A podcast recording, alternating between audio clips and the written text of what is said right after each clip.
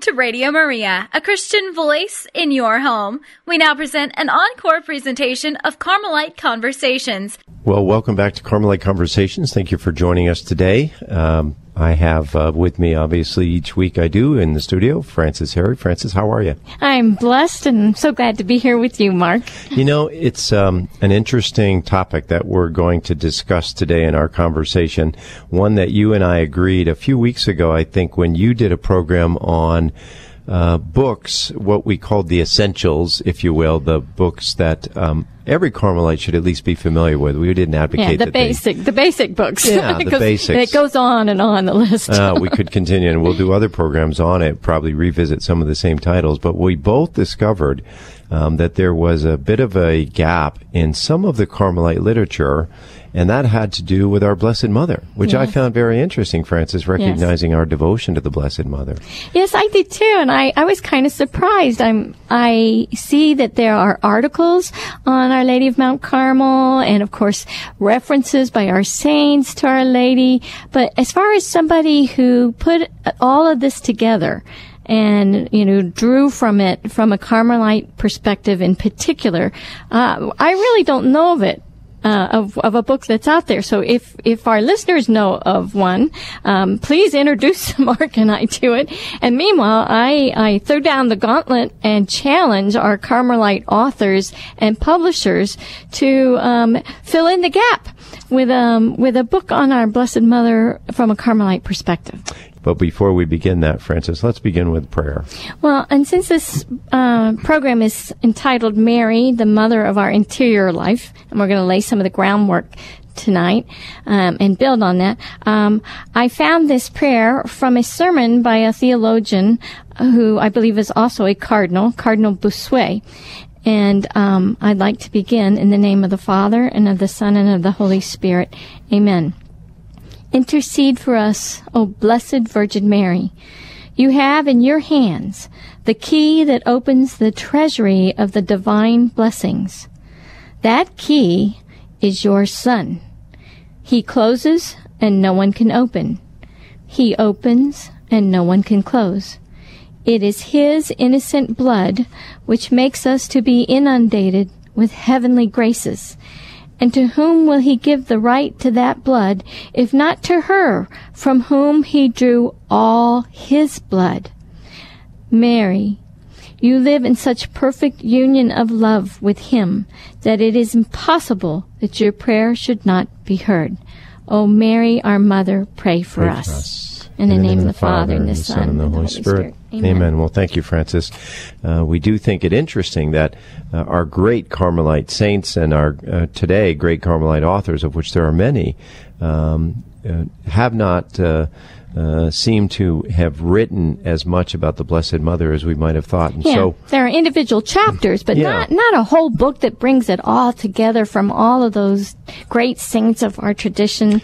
And uh, of course, we know she is the mother of our order, and um, our our lady, our queen, our beauty. And so. Um, I very much would like to to learn more here. well, and uh, thankfully, as you pointed out, Frances, before we came on uh, today, the um, um, the Christian um, community of authors certainly has blessed us with a lot of very fine literature.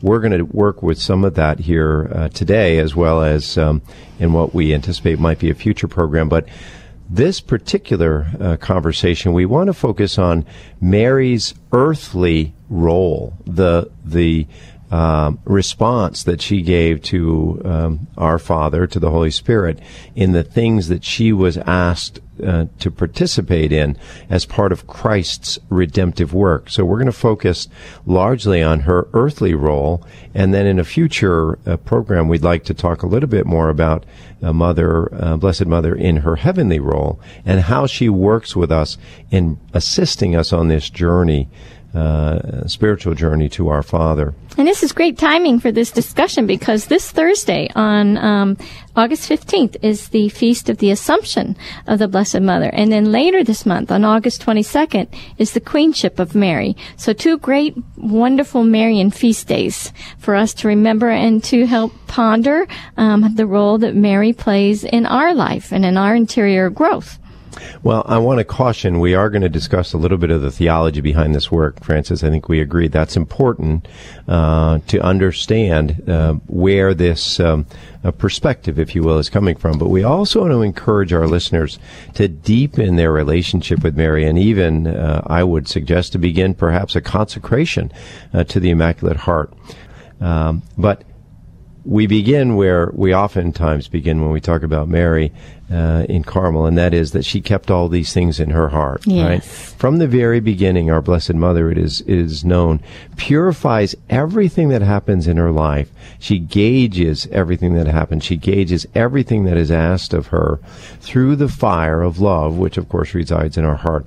And so Mary kept all these things in her heart, and she is so skilled in helping us understand how to do that. That's her great gift. That's her great blessing to us is that Mary teaches us how to dwell in our hearts. She teaches us how to remain um, in that center where the fire is, where the fire of love is. Her whole life is a model of this. We're going to talk about this.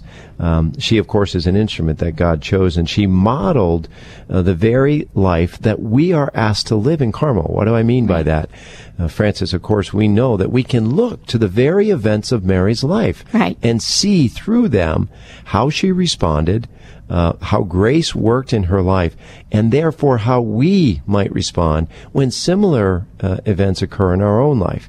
In addition to knowing that we can draw uh, on the strength and, and the guidance, and most especially the grace that she provides us. We're going to talk a little bit later about uh, some of the sources of that. Of course, the sacraments, the rosary, the obvious ones, but but in perhaps more detail.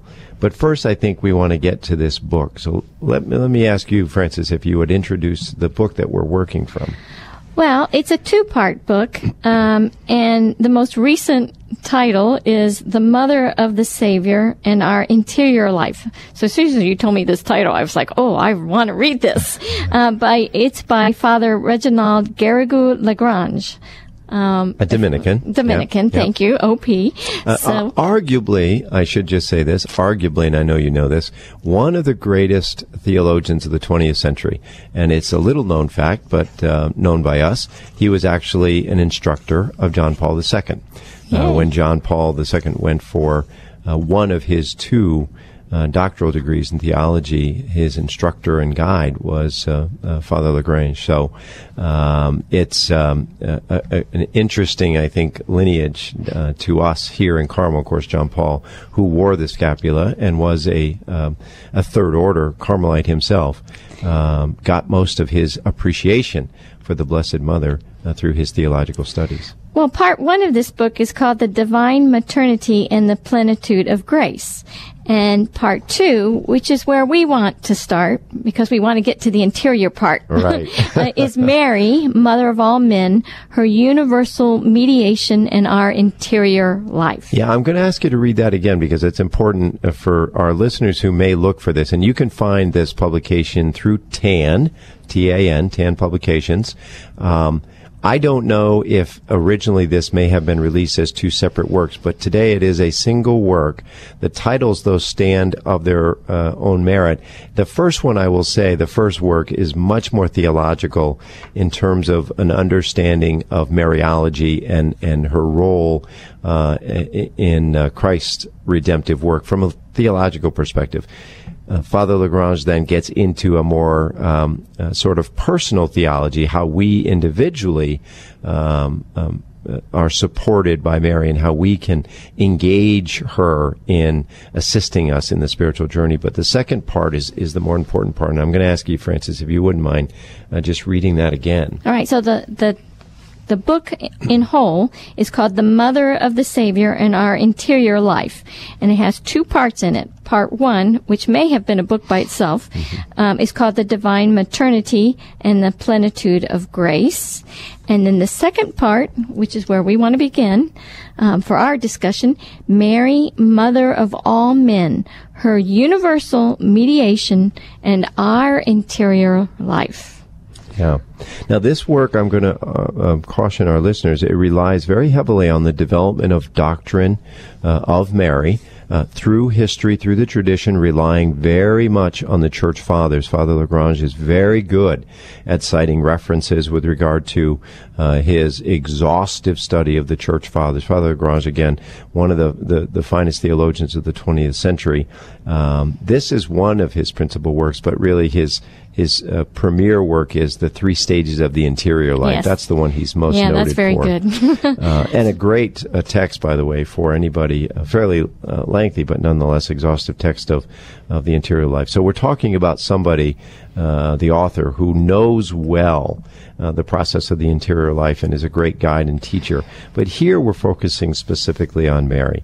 So what we want to talk about are the roles that Mary plays in this regard. What what Father Lagrange says are the three principal roles that Mary plays in the work of redemption. Now, I, I specified in my um, uh, notation on this, Frances, that we don't use the salvate or the word salvation, but more redemption. Uh, salvation sometimes suggests, uh, you know, a single event, an occurrence, uh, uh, uh, a switching over, if you will, that something happens and then salvation occurs. Mm-hmm. Redemption, of course, is a process. It's a continual process that we engage in, and Mary's life is representative of that process. And as I said before, we want to try to model ourselves uh, on the very life that Mary presents to us, uh, history presents to us about her. But this uh, idea of redemption, I think, is important. But Right, so that leads us to the three titles Mm-hmm. um, that we want to approach tonight, and that is Mother of the Redeemer, Mother of all men, and Mediatrix. So maybe you could uh, give us a little bit Yeah. I, I would actually link the first two, um, uh, Mother of the Redeemer and Mother of all men, and then the mediator or mediatrix. And then, of course, um, we have to remember that she is uh, Queen of the universe. Yes. So she's associated with who is obviously the King, uh, Jesus, uh, but she's the Queen of the universe. So, uh, Mother of all men, um, and and mediatrix. Of course, this term mediatrix has gotten a lot of uh, scrutiny, if you will, uh, over the years. It's not new by any means, uh, but more recently. And then Queen of the Universe, and we want to talk about that in um, the context of Mary's redemptive work. Now we know, uh, first of all, beginning with her consent, Mary became the mother of our Savior by her willingness to become, as she says, the handmaid of the Lord. Now, it's important, as Frances and I always try to do, uh, that we link these discussions. And again, as I cautioned, this is a perhaps somewhat more theological discussion, but it's important that we link these to practical means of our incorporating these into our daily life, into our spiritual journey, into our prayer life. And uh, the most immediate way to do that, of course, is with the rosary. Um, uh, I think uh, it's clear to everybody who's listening that uh, the rosary must play a central role in our prayer life, in our um, uh, relationship with our Blessed Mother, and in helping us to develop uh, our own spiritual journey by recognizing what our Lord and Savior Jesus Christ, what our Blessed Mother, what uh, Saint Joseph, um, and other uh, participants in those mysteries uh, actually experienced. And in this case, the mystery of the rosary that we want to call on is the Annunciation. Yes. Yes, it's when she gave her fiat. But, you know, some people think that, you know, when she became mother was when she gave birth, but but here we're saying even at the moment she said her fiat, she conceived him spiritually.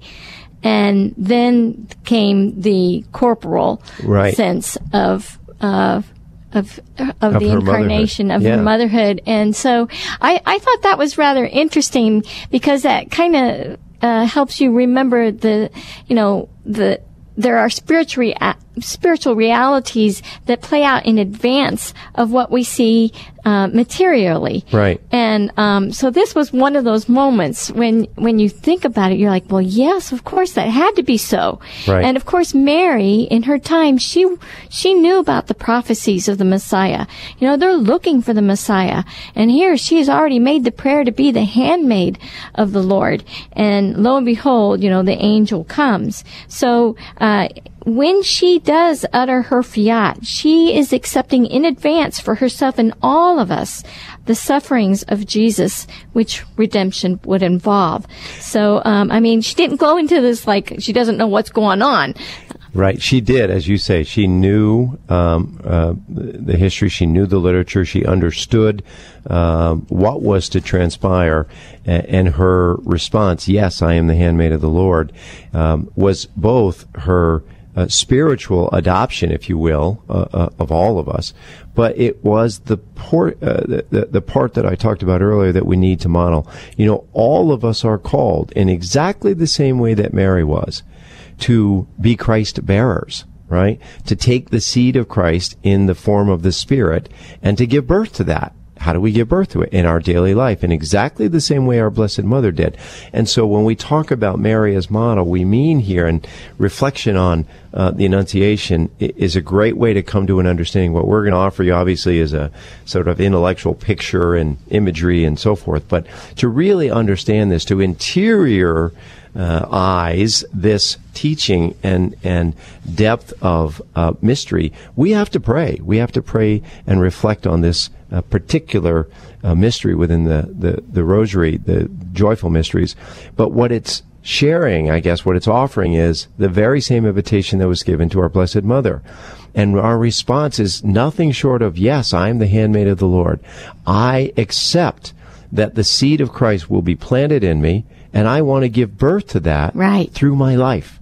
Uh, and the and grace to do that is given in advance of our response. Very like, important. Talk just, about that. Well, Father Lagrange, he put he pointed that out because he was talking about although Mary responds with her fiat, just the grace for her to make that decision was provided in advance because you know God is omniscient. He knows everything. He knows how everything's going to turn out, and so He uh, provides the grace, knowing you know in her free will she can choose yes or no, but knowing in the abundance of grace and the perfection of her soul and the union that she has with God, you know that yes, she does say yes.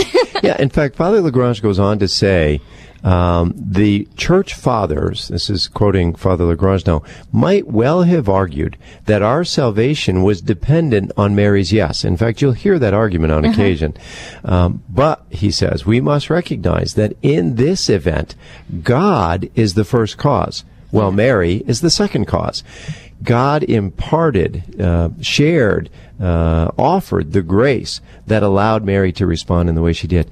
And we know then that God does the same for us. God doesn't say, I leave before you these two options now, you must choose. No, He gives us the grace to choose. He gives us the grace to respond.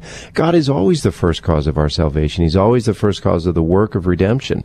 He gives us the grace. We must accept it. Right. We must, in fact, respond to be participants. Uh, but He gives us even that. What Father Lagrange means by this is that although Mary did respond with her fiat, as Frances said, even the grace to make that decision was provided as a gift. And we know, of course, uh, as a consequence, she was filled with that grace, right? And that's going to yes. come up again later. And illuminated, you know, by her faith um, it was illuminated so that her understanding was enriched. And so therefore she's starting to understand how this is all playing out. And then of course she goes to present the Lord Jesus in the temple and hears all the, the prophecies that Simeon is playing and she's pondering these things in her heart, just like we ponder the events of our life. You know, well, what's going on? We don't, we don't know where we're headed, um, but we know th- that we have choices in front of us. And so if we stop to ponder where is the Lord in this? What is His will for me in this moment? And that's a grace, the grace of each moment, which Our Lady obtains from us from the Lord. And um, I, I just think, you know, she if we study her life, if we try to get inside her mind and her heart and not just, you know, like read it like a story or, you know, just recite it. You know, so often, you know, you talk about the mysteries of the rosary and you just mention it and you go on, but you know, we're supposed to ponder. So we want to get into it and try to get some understanding. You know, how does, how does her mind tick? Um, what, what makes her, uh, choose the way she chose? Um, what motivates her? And, and that those are keys for us to know how to and, choose. And we can ask her, right, Frances? This isn't a question of a sort of intellectual uh, discernment and analysis. I mean, we've done some research, Frances, to get ready for a discussion and conversation here today, but um, this isn't a consequence of study, right? Right. We know that in the interior life, the greatest teacher is life. It is the experiences that we come up against throughout the course of our life. Mary didn't have the benefit of the literature that even we have Right. uh, to understand what her relationship with her Lord might be. Of course, she had the Lord, but uh, in fairness, we don't find uh, uh, the answers to our most difficult and compelling questions about the interior life in books. We find them in life, and we find them in prayer. And you know, she probably didn't even think of herself as, you know, the second Eve, you know, and, and Jesus as the new Adam. You know, that's all the theology that comes afterward and then enriches everything. But, you know, I, I, I would doubt that, you know, she's sitting there thinking that, you know, she's redoing um, what Eve messed up on. Yeah. so, Well, I want to talk just briefly before we take a, break about the role that Mary does play. We said we'd touch on it. We'll come back to it after the break. Father Lagrange states that Mary is not the perfective cause of salvation or redemption. In other words, she does not herself perfect us. We know this. Yes. Uh, but rather, she is the dispositive cause, meaning she disposes us uh, for the work that must be done in us. She does this first by modeling the very behavior that we're expected to follow. Frances said that. And then by assisting us to prepare ourselves through prayer, through fasting, through acts of virtue, penance, all of which our, our mother has called on us in different um, uh, manifestations of herself uh, to do, and a host of other acts that will help strengthen us for this work. So Mary is not, uh, not to confuse this, she is not the perfective cause. That's Jesus. That's the Father. She is the dispositive cause, meaning she disposes her children for the work that must be done within them. She does this by modeling that very behavior and then by assisting us in that process. yeah, absolutely. So, um, I think that's a good place to break, Mark, and then we'll come back with more. All right, we'll be right back with Carmelite Conversations in just a moment.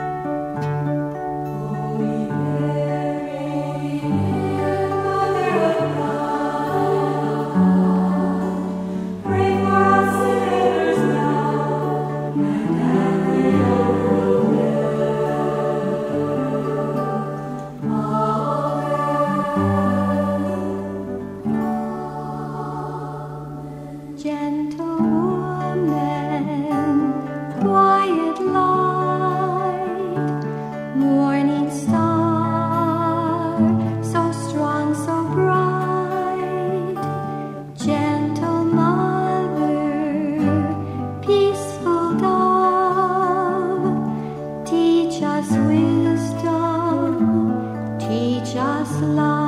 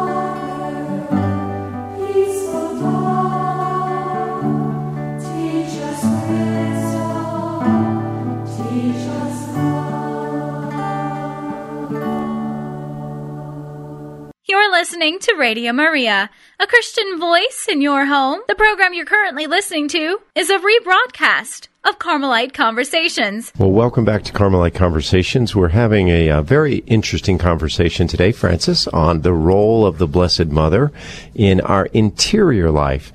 And uh, most especially for us in Carmel who have such a great devotion to the Blessed Mother, uh, we think this is a very important uh, topic uh, for us to understand because we need to work with the Blessed Mother. We need to allow her uh, to do her work uh, in us, to dispose us to the work that the Lord might uh, yet need to do in us.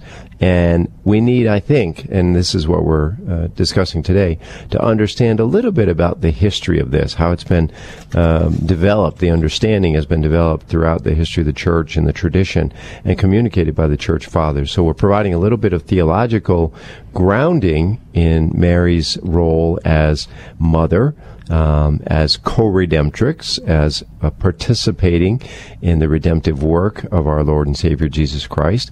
And then we'll talk, um, I think, in a later program specifically how she works with us individually. But uh, we'll even touch a little bit upon that today. All right, so I had a question for you. Um, in what sense is Mary our mother? Well, uh, again, according to the literature, uh, Eve, of course, is our mother in the natural sense. Right, because it's from Adam and Eve that all humanity comes. Right. So our material existence, our, our uh, um, human person, um, traces itself, of course, to Eve. Mary is our mother uh, rather than in the spiritual sense and through adoption. For by her union with Jesus the Redeemer, and I'm reading, of course, from Father Lagrange's book now, uh, with her union with Jesus the Redeemer, she has communicated to us the supernatural life of grace. Right. Now, we know that she, uh, of course, consented, and we'll talk about that uh, a little bit more. She consented um, uh, to uh, the request. Uh, to be the mother of our Savior, and in so doing, then uh, she participates first through that act and through the act of the cross, which we'll talk about later, through that act in his redemptive work. And we'll talk also about this idea of Mary full of grace. We touched on it, Frances, when we said that even the grace for her response, her consent, was a gift, was given to her. But beyond that, Mary, full of grace, is able to support and supply us um, in so many ways uh, along this journey. But it's important that we understand she is our mother in the spiritual sense, and she is our mother by virtue of adoption. As we are adopted by the Father, right? Right, and so I'm thinking of uh, spiritual maturity, mater- maternity, because um, you know she birthed, you know, Jesus, which is grace, you know, and so the, the grace of Jesus um, would not be ours without her participation. Right. And then also when John, of course, is giving Mary by Jesus um, at the foot of the cross, and, and the Lord says, "Here's your mother." That sense of spiritual adoption as well, and the beginning of the church. So, in that sense uh, of the spiritual motherhood, but you know, this um, this divine adoption produces this sanctifying grace in the soul of the just, and this is how then we participate in divine life and this is the germ of our eternal life going to heaven. So, um, we, we want this because this makes us pleasing in God's sight. And this, um, enables us to be that, the child of God. Um, to be able to look at our Father, you know, and want to see Him face to face. And St. John says, um, speaking of um, this divine adoption, he says he speaks of this in his prologue when he describes those who believe in the Son of God made man as uh, those who are born not of blood. We talked about this, nor of the will of the flesh, nor of the will of man, but of God. And so this divine adoption by Mary's consent at the Annunciation, which we touched on, uh, makes us adopted, divine adopted sons of God in the Spirit, uh, and it uh, makes us uh, able then to receive the germ of eternal life, uh, and of course, uh, begins the work of redemption for And us. then, of course, then at the foot of the cross, when she takes us all on, and you know, she is our mother. You know, we John represents all of us.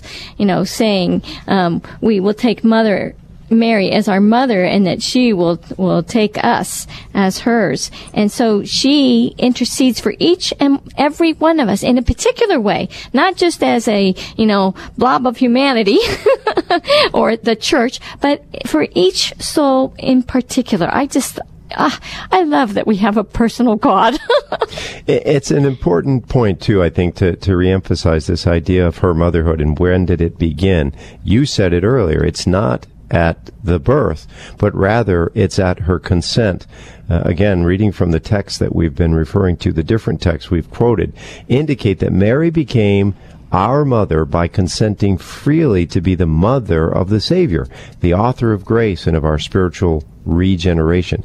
She is the author of grace and she's called the mother of grace because in giving Mary his son, God the Father, from whom all good things descend, gave her all the graces. yeah, well, God being the author of grace and her giving birth to, to Jesus, author of grace. Yes, yes, that. And, and to just ponder that title, Mother of Grace, um, that is so beautiful. You know, uh, you know, we often think of, of Jesus as the head and the rest of us as the body of Christ. Well, you know, Mary is often con- considered the neck, the one that goes between the head and the body, and the conduit, also the aqueduct of the grace that that goes from Christ the head to all the members. So um, it, it's it's her role as mother to nourish us, isn't it? And here is in a very beautiful sense, uh, she nourishes nourishes us with that seed of divine life through the birth of Christ. And then we talked about her role as model, and even St. Augustine says uh, she forms the elect.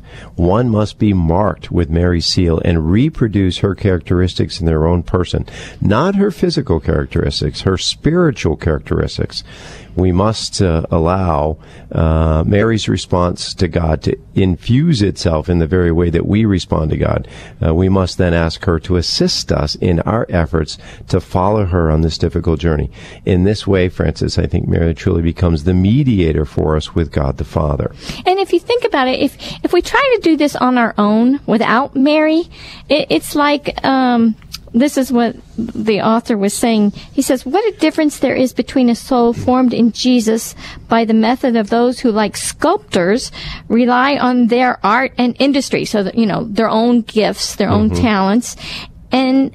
As opposed to a soul which, relying on nothing of itself, freed from all their attachments and submissive in all things, just mm-hmm. like the Blessed Mother, they throw themselves into Mary's hands and there they are pliable. They are like clay being formed and, you know, being shaped by the action of the Holy Spirit. So, you know, you have a tendency to see people who, who try to think that they don't need the Blessed Mother, you know, and they want to do it on their own, but, you know, they're missing out on, on this beautiful help.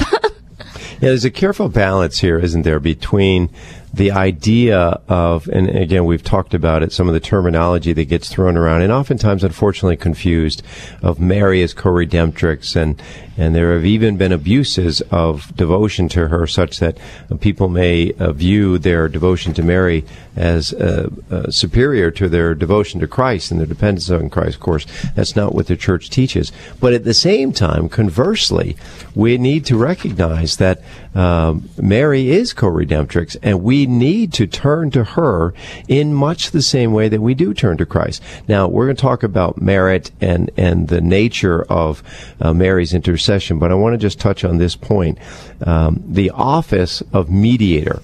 Uh, we know belongs fully to Jesus Christ, mediator, meaning uh, uh, the one who mediates for our redemption.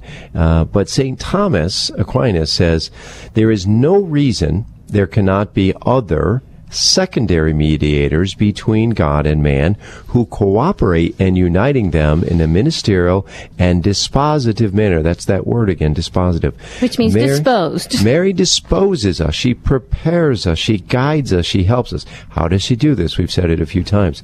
She first models the behavior she wants us to follow. And how do we see that behavior? We see it by reflecting on her life in the rosary. We see it by the circumstances that the Gospels uh, revealed to us she was exposed to and how she responded to those. And in those very responses, she's modeling the behavior that we are uh, called upon ourselves uh, to demonstrate. How does she uh, uh, do it beyond that? Through her mediation, through her intercession. And mothers always want the best for their children, right? I mean, when you think about it, uh, say you have a mother and she has two children. One of them is very easy to form. You know, they do what what you ask them. They hear your suggestions, and they're very flexible. And the other one is stubborn and hard-hearted. And you know, you love them both the same. There's no doubt about the love, but one is responding more favorably to the graces so we'll, we'll gain more because they're you know constantly open. So it's just an example how important it is for us to be open to god's plan of redemption through jesus with the mediation of the blessed mother there and um, you know she is there to assist us just as every mother wants to help and in the details of our life Yeah, that's very important. You know, I want to share, as I think I have, uh, Frances, in a previous conversation that we've had on this subject. You know, when I began sort of uh, um, redefining my journey towards the Lord later uh, in, in my life, and began to wonder, you know, who I could turn to. I certainly, having been raised in the Catholic tradition, knew the importance of the saints, um, and I spent a lot of time developing. Uh, a relationship and devotions, for example, to Saint Joseph made sense. I'm a a, father and I have a work life and so on and so forth, and that just seemed natural to me.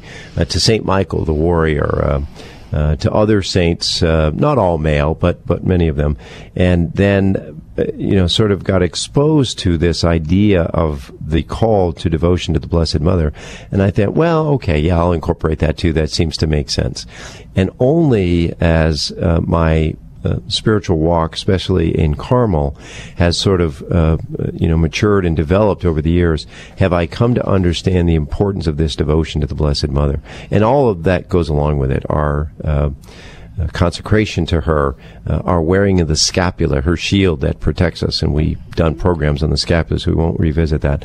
The importance of the rosary, all of these things um, help us then to understand this role of mediatrix that the mother plays, both her consent, her modeling behavior for us and then her intervention in our daily lives in such a powerful way. I don't know, and I want to speak maybe specifically to the men who might be listening to us today. Uh, I don't know how you can uh, hope to advance uh, in any meaningful way in the spiritual journey without at least coming to understand the role that the Blessed Mother plays and allow yourself uh, to be. Um, uh, sort of guided and directed by her. She is, without doubt, at this stage of my life, my spiritual journey, uh, the number one uh, source of strength, of consolation. Uh, she's the one I turn to in the middle of the night when I wake up, uh, as we all do uh, on occasion. Um, the the Blessed Mother and I have.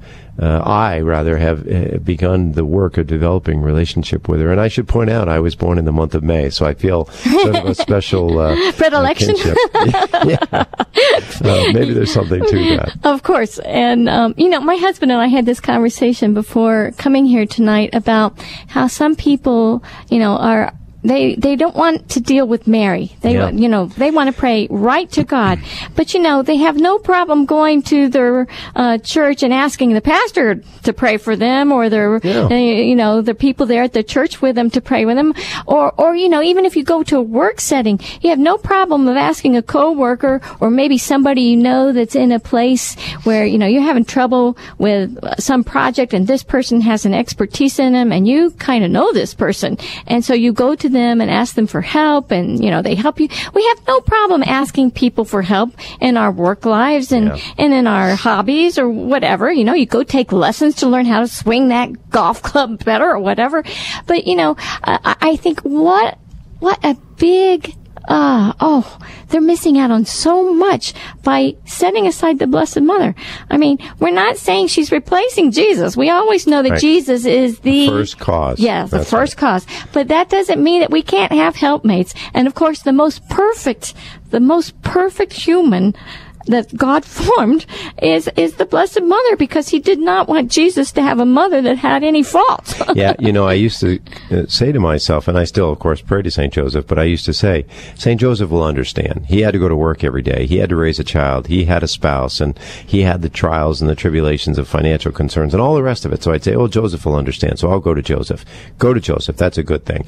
But, but, as I began to develop this relationship with the Blessed Mother, it was revealed to me, yes, Joseph may know all of the trials and the tribulations, but the Blessed Mother has the ear of the Father. Don't forget that. Remember when you were a child, if you wanted something from your father, I don't know about uh, the experience of our listeners, but Frances, I suspect yours was much like my own. In fact, I think you've shared that it was. If I wanted something from my father, I went to my mother. and I would let my mother intercede on my behalf. If it was something I really wanted, I didn't necessarily go and ask my father. I would ask my mother uh, because I knew that she had my father's heart, uh, as our Blessed Mother has our, our uh, Heavenly Father's heart. And, and we know that she will always intercede on our behalf. Well, and then there's also this spiritual principle to remember that, you know, if if you were going to work, say, and there were two people in that workplace that could help you, but one was the co-vice president and the other one was just a you know lower down on the pole. You know, which one would you go to to get the most help and the most influence and you know the biggest ear to the boss? Yeah. Of course, you go to the higher up. So when you think about it, who was more perfect than Mary? Who loved Jesus more than Mary? Who suffered at the foot of the cross more than Mary after Jesus? Yeah. You know, it was Mary. So the principle is that the more perfect has the more pull, basically. I mean, I don't have the technical jargon there, I- but, but that's I- the I think- idea. I think we get exactly that point, and it's well said. You know, her mediation, you said this, her mediation is not founded exclusively on her participation in divine maternity, which we talked about, her consent, her fiat, but also on her participation in Christ's redemptive work by her uniting herself with the sacrifice on the cross. Yes. That's what makes it so powerful. Mary wasn't just there for the joyful experience of the birth, right? As tough as the, the travels and so on and so forth, where uh, birth is a joyful experience. And she was certainly there and she certainly uh, consented and, and, and uh, participated. But more importantly, she was there for the redemptive work in uniting herself with his sacrifice on the cross. And this is where uh, she draws merit. Now, we had a brief discussion about merit uh, before we came um, on the air, and this is where it gets a little more theological, but I'm going to let you explain this. Explain the merit? uh oh, where's my pages? Okay. All right. Well, there are three kinds of merit, and, and merit in general means a right to a reward. Okay, because we have a God of justice, and and so there is also a supernatural merit which presupposes habitual grace and charity. And, and that's a right to a supernatural reward. So, supernatural merit, supernatural reward. All right. Now, the kinds of merit, the first kind being the act of charity of God. Right. uh, and Jesus and the Holy Spirit of, of the divine persons. Christ's merit, Yes, right? right. And so that's the highest kind, and, and that's the Trinity, all Yeah. right? And that's called perfecta de condigno. That's we don't need to go into the. I'm glad you said that because I was going to butcher it. That's all right. That's all right.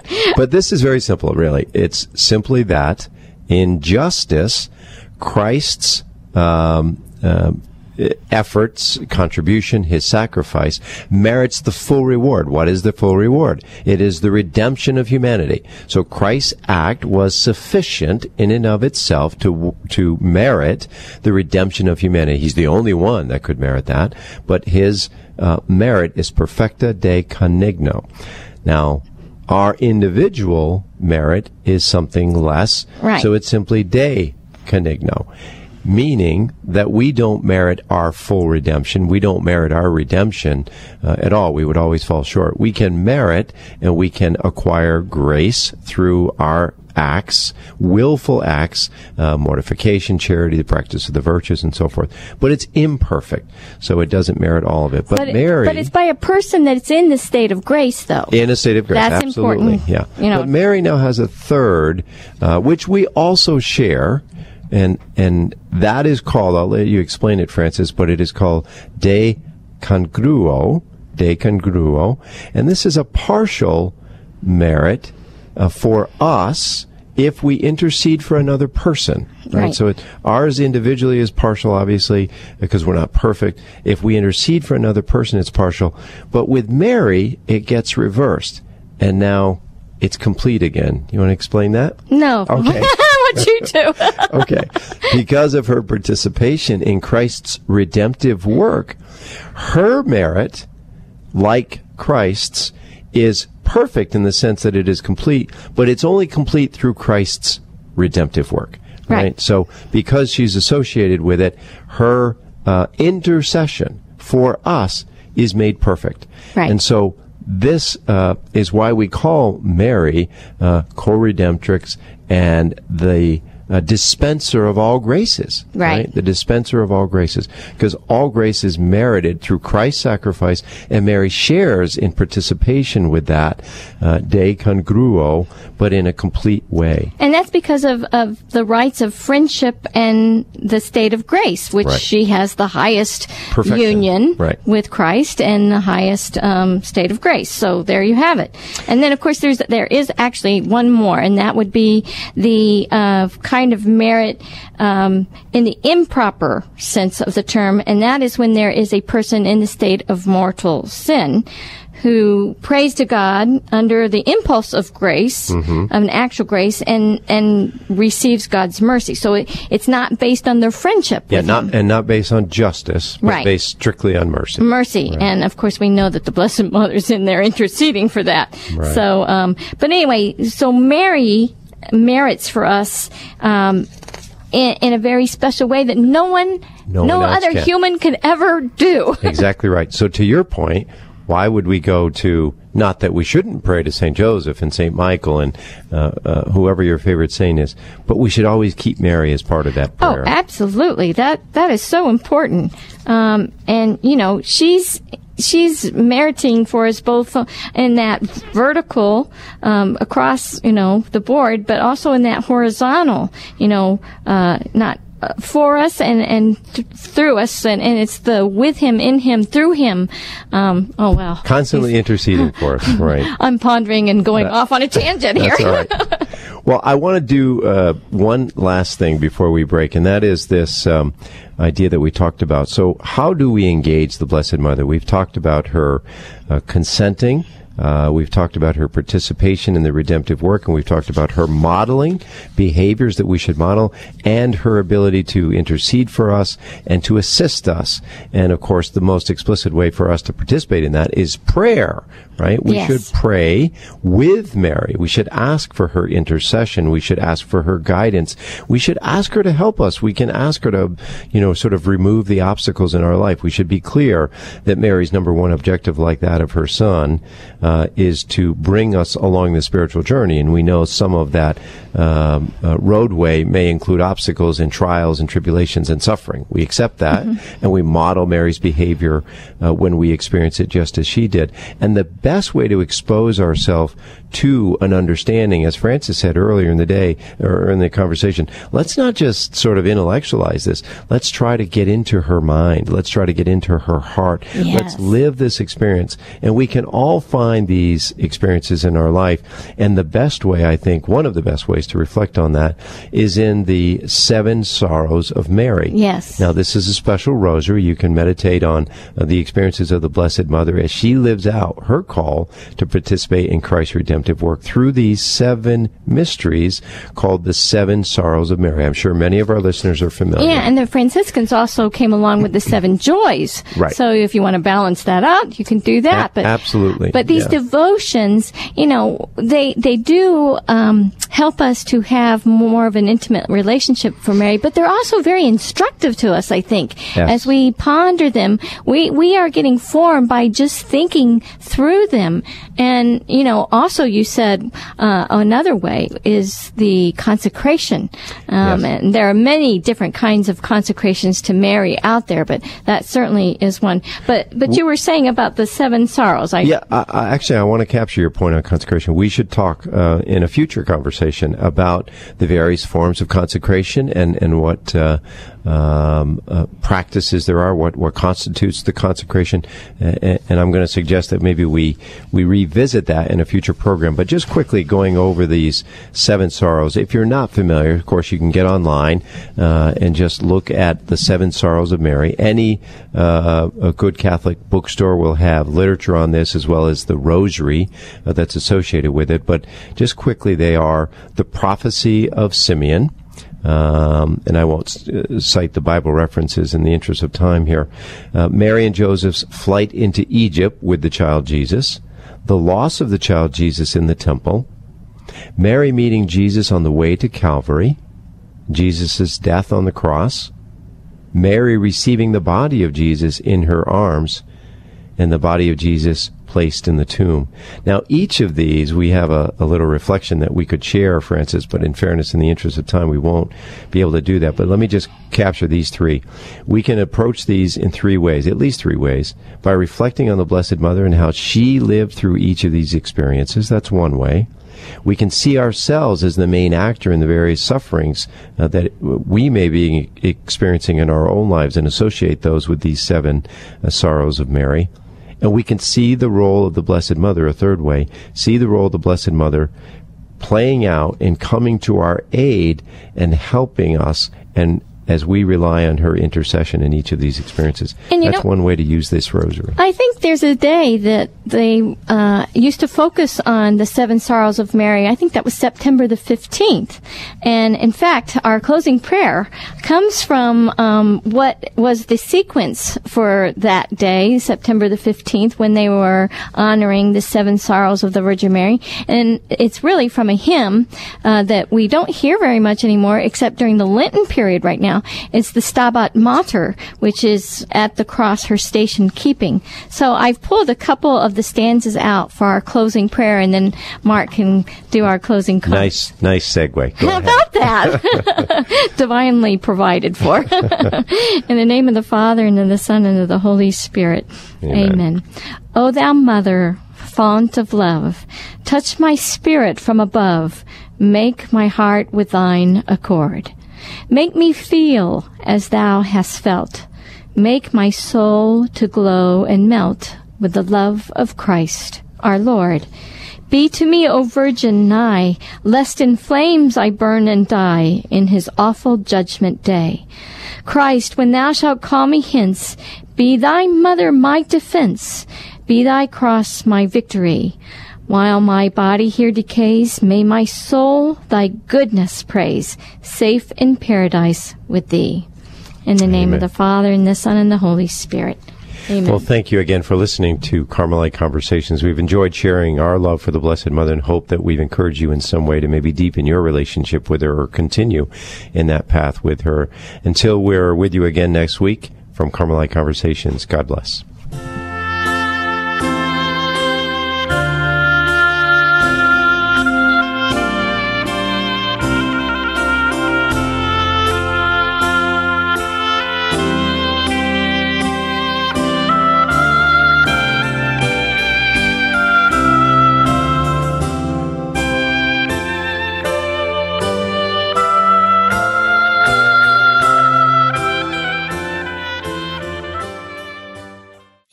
Listening to Radio Maria, a Christian voice in your home.